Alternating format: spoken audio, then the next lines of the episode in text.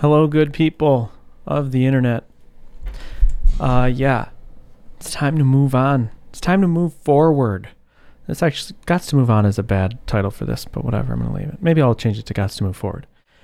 You gots to move forward. You just gotta. Um, what do I mean? I just launched over the weekend the Alpine Morph plugin.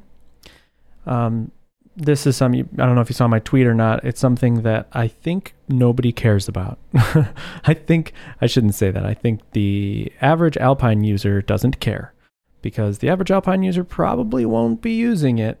Um, so there's that. And I realized this mor- morph stuff is one of those things that it's a huge part of my life. Obviously, I talk about it a lot because um, it's kind of it's at the core of LiveWire, and it's been something that I've wrestled with for a long time. And and you know that I've developed my own version and all this stuff, so it's important to me. And I forget that it's not important to anybody else, on the surface at least. And so, like I, I was showing my friend Mitch this uh, this plugin. And a few, whatever, and like the breakpoint thing that I made and whatnot. And he's just like, like, and he gets LiveWire and Alpine. Like if anybody gets it, it's Mitch. He's helped me develop a lot of it. He's the guy that I go to when I am stuck and I need to just like thought spew. And he understands the core just because we've talked about it for hours and hours and hours and hours and hours. And he's just like, still is like, wait, why, why is this? What does it do? What is, why is this important? I'm like, and it's just, it was boggling my mind why why it wasn't like immediately apparent to him or even awesome or whatever. So it was a good reminder that like this is not a hot drop for a lot of people, but um but it is for me. And anyway, this this is me moving forward basically because I developed this plugin a long time ago, um in Caleb time. So that's like, I don't know, probably maybe a seven months ago or something. Um yeah. I developed this plugin and I put whatever.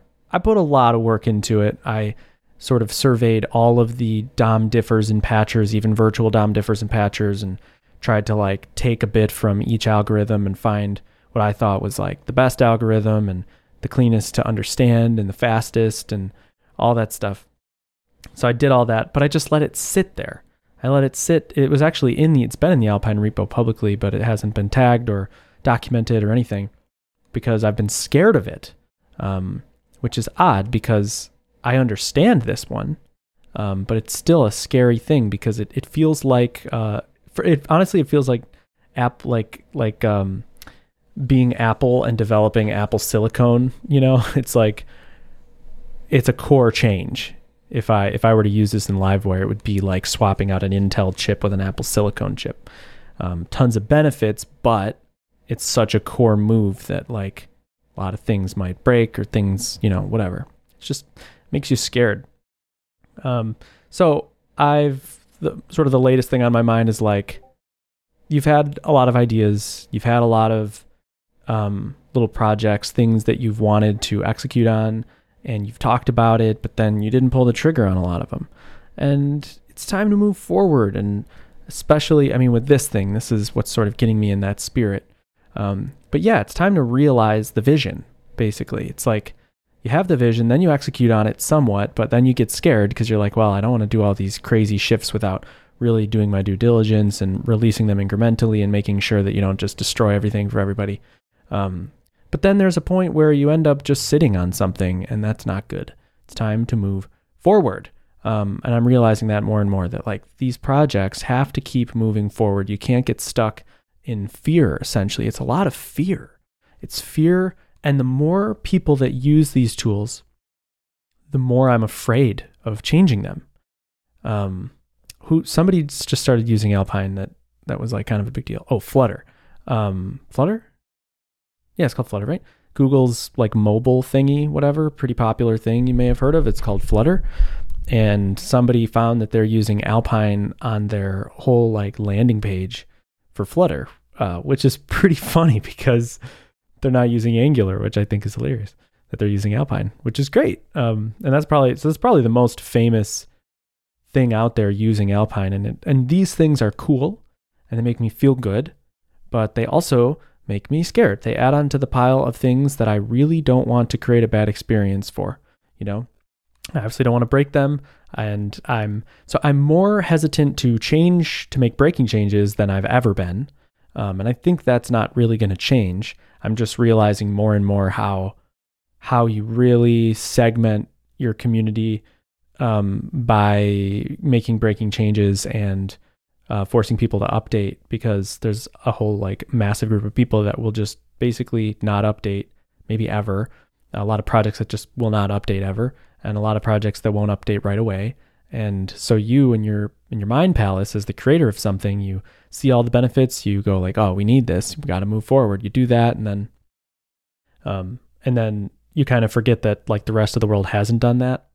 And so you cater to the new thing, and now all the new stuff that you're you're launching and whatnot isn't available for for the other people. So I I have it as a big goal to keep everything, like all the LiveWire changes that I want to make, which on this theme, I have to move forward with a lot of that stuff. A lot of the LiveWire changes that I want to make, um, I'm I'm now more and more dedicated to not breaking anything. Like I think ideally in my perfect world, the next major version of LiveWire um, will have no breaking changes, which is funny because like, why would it be a major change? And I guess it's more just because it would mark a seismic shift in the code base. And I would want, you know, that kind of, and there, I don't know, there might be like a few tiny little changes here and there, but, um, but yeah, I'm pretty dedicated to preserving the A P Is that we've put out there so that people's packages don't go to waste, um, and people's applications can upgrade with, you know, seamlessly, whatever.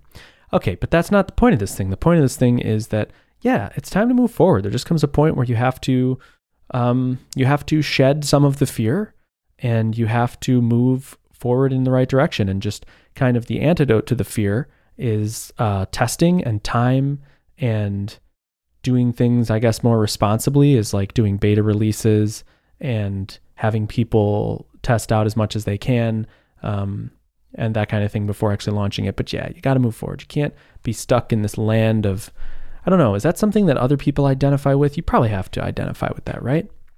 Like even just, you know, if you're not building a framework or even a public package, but you're working on any application.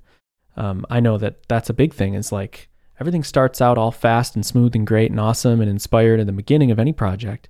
But then over time, there's a, there's something that happens, this effect that happens where, um, where the more and more things you add, the more and more, uh, concerns there are, the more it's used, the more people that rely on it, the more mission critical it is, the more that all builds into just a fear.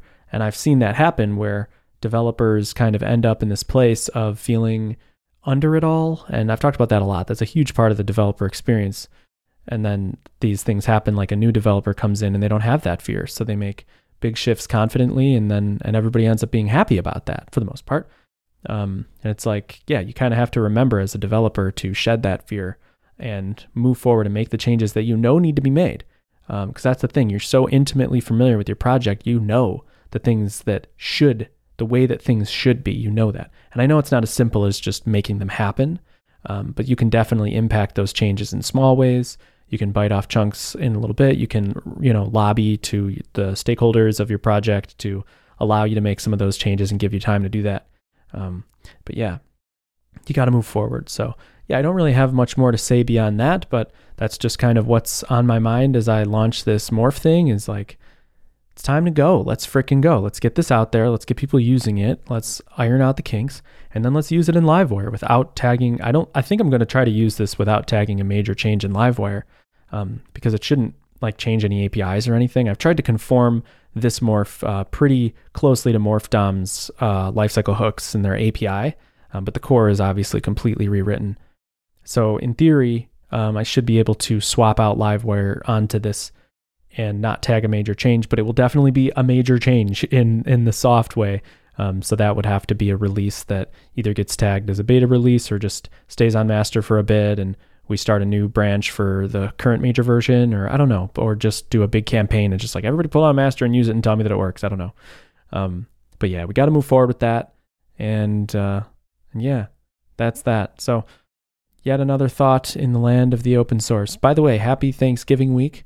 Um, Uh, yeah, it's Black Friday. I'm doing a Black Friday sale on my Make V S Code Awesome course, putting it half off. So if you want it, it was double the price that it is. Yeah, it, it was double the price that it is today, yesterday. Um, and then it'll be that way for this week. And yeah, everybody and their brother's doing a Black Friday sale, and I'm jumping on board with it. Um, yeah, and whatever. So I don't know. And I guess while I'm talking about that course, the the sales pitch, it's funny because I really like I pair with people a lot, and they and I'm and you know they'll be like, how do you do that or how do you do this? So two things like and I, and I'm like, well, you know, I know a guy who made a course that tells you how to do all that stuff. Um, and just watching other people be slow um, and have unoptimized workflows is like, this course is a solution to that. Um, and I know it's not for everybody. Everybody has their own different thing, and really, you know, power users have their own patterns and whatnot. But I guess if you, you know, if you haven't got it, like here, here's maybe one thing I would want to tell you is if, is if you have something in your mind, like, oh, I could just read the V S Code docs. Like this is just a, a guide of how to use V S Code. It's really not. It kind of is like, I've, I've tried to create a workflow that is makes logical sense that you could almost, by sort of inheriting a few of these opinions, you could intuit like how, what shortcut keys and things you might use to do different things, you know, because I'm, I try to develop like a, like a mental framework for interacting with a code editor. Um, and, you know, instead of having like a million different uh, key bindings to memorize over time, this isn't a course that's going to teach you all of V S Code's key bindings and force them into your head. Uh, it's not that. It's basically like reworking those key bindings so that they really make sense and are logical, and that you, if you, if your muscles forget, your brain can intuit, you know, what the shortcuts are. So whatever, if you haven't, if you're not into it, if you haven't, like, if you don't feel like you're totally solid on your setup, go buy the course. You should do that. Um, so that's that. And I also tweeted out my settings file, um, just for free. So, and that was something that is included in the course, but I just copy and pasted my exact settings file for my V S Code setup and put it in a tweet. So if you want that, go grab that. Um, that's that. Thanks for hanging. I'll be seeing you later. Bye, bye, bye, bye, bye.